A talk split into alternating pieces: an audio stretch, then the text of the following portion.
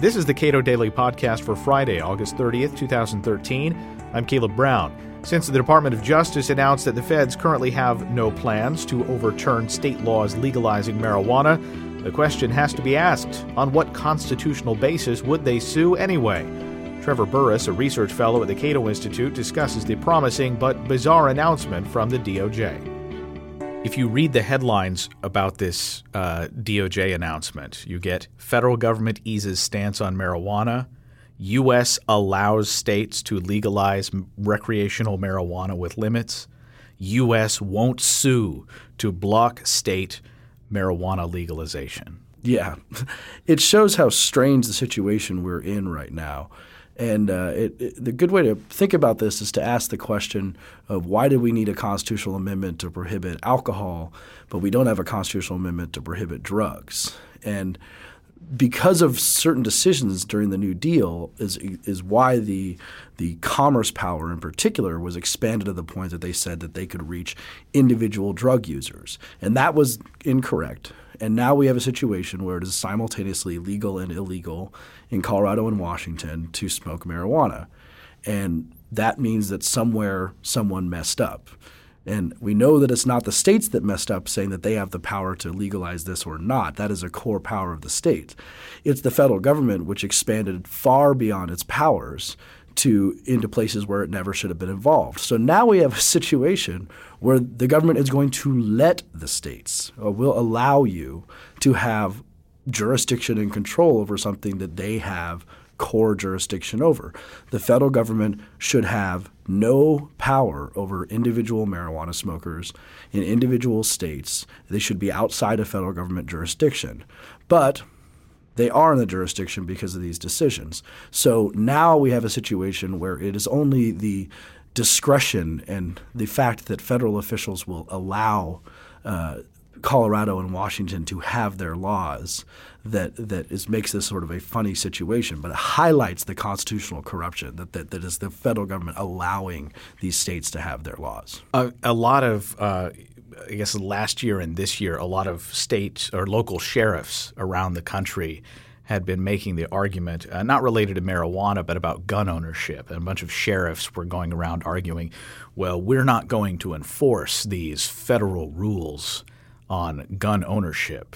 And uh, same type of thing. wholly unnecessary, right? Wholly unnecessary.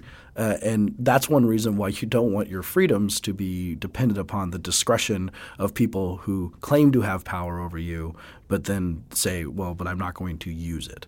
That's never been a principle of limited government that anyone should ever trust, because the next time it's going to be a Caligula rather than a Washington. And next, the next administration could decide to prosecute marijuana to the hilt because you know maybe it's a Republican administration that hates personal marijuana use, and that means your freedoms will change and that should never ever be the way that you know a core freedom of being allowed to smoke a, a, drug that a state has legalized and that the federal government should have no power over. Now, uh, our colleague John Blanks was went through this entire release issued by the Deputy Attorney General, the Obama administration, and the last sentence basically nullifies all the good vibes you might have gotten from the earlier part, which was none of this should be construed to essentially disallow us from going ahead and prosecuting anyone we want for any reason. Exactly. And they would always do that. They're always going to leave themselves with the most discretion as they possibly want.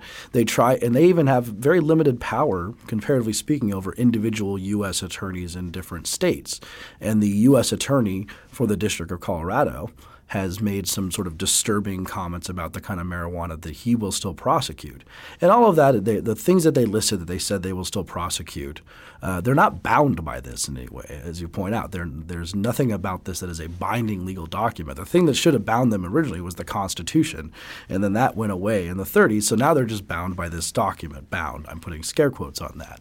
Uh, so they're going to say we're going to stop minors from uh, getting marijuana. We're going to start large trafficking into cartels. And of course, if marijuana starts leaking outside of the states, if suddenly a huge amount of Colorado marijuana ends up in Tennessee, then the feds might suddenly decide that they're not okay with Washington Colorado having legalized marijuana.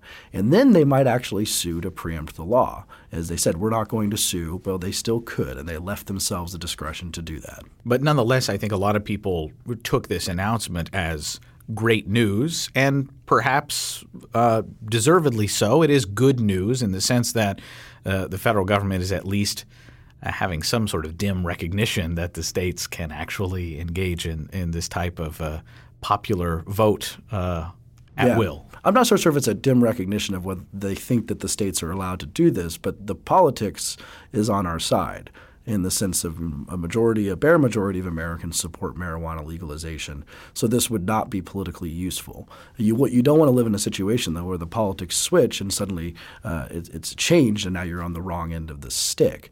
Uh, the federal government is saying that we understand that these states have done this and we're not going to put a lot of effort into this, but we're also not going to say that we can't if we don't want to.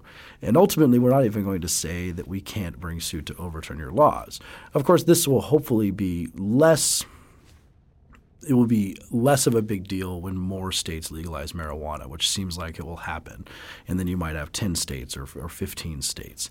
And then the federal government will have to really look at its power in the Controlled Substances Act and at least reclassifying marijuana not as a Schedule 1 drug, but they have yet to do that. But it's a movement I think that will begin. And it does help for them to relinquish some of this discretion, but let us not forget that freedom is not made by someone with illegitimate power offering you an olive branch of discretion. Now, uh, some lawmakers, uh, Thomas Massie of Kentucky, Steve Cohen of Tennessee, have suggested uh, that we really just need to crack open the Controlled Substances Act and uh, have that statute allow for states that have made different laws to say, well, federal law doesn't apply in those states. Absolutely, and that's that's totally. I mean, the federal the Controlled Substances Act Act has not been radically changed since 1968. And at the time when it came out originally, there, there was a famous uh, report that Nixon asked for about marijuana, uh, and the report said that marijuana shouldn't be a Schedule One drug, and, and he just ignored it and made it a Schedule One drug.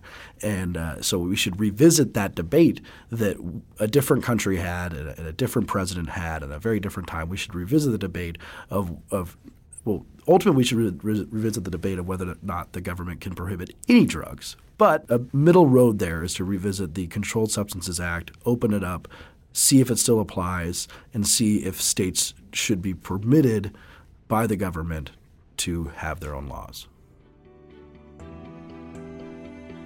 Trevor Burrus is a research fellow at the Cato Institute. You can read more of his work at cato.org.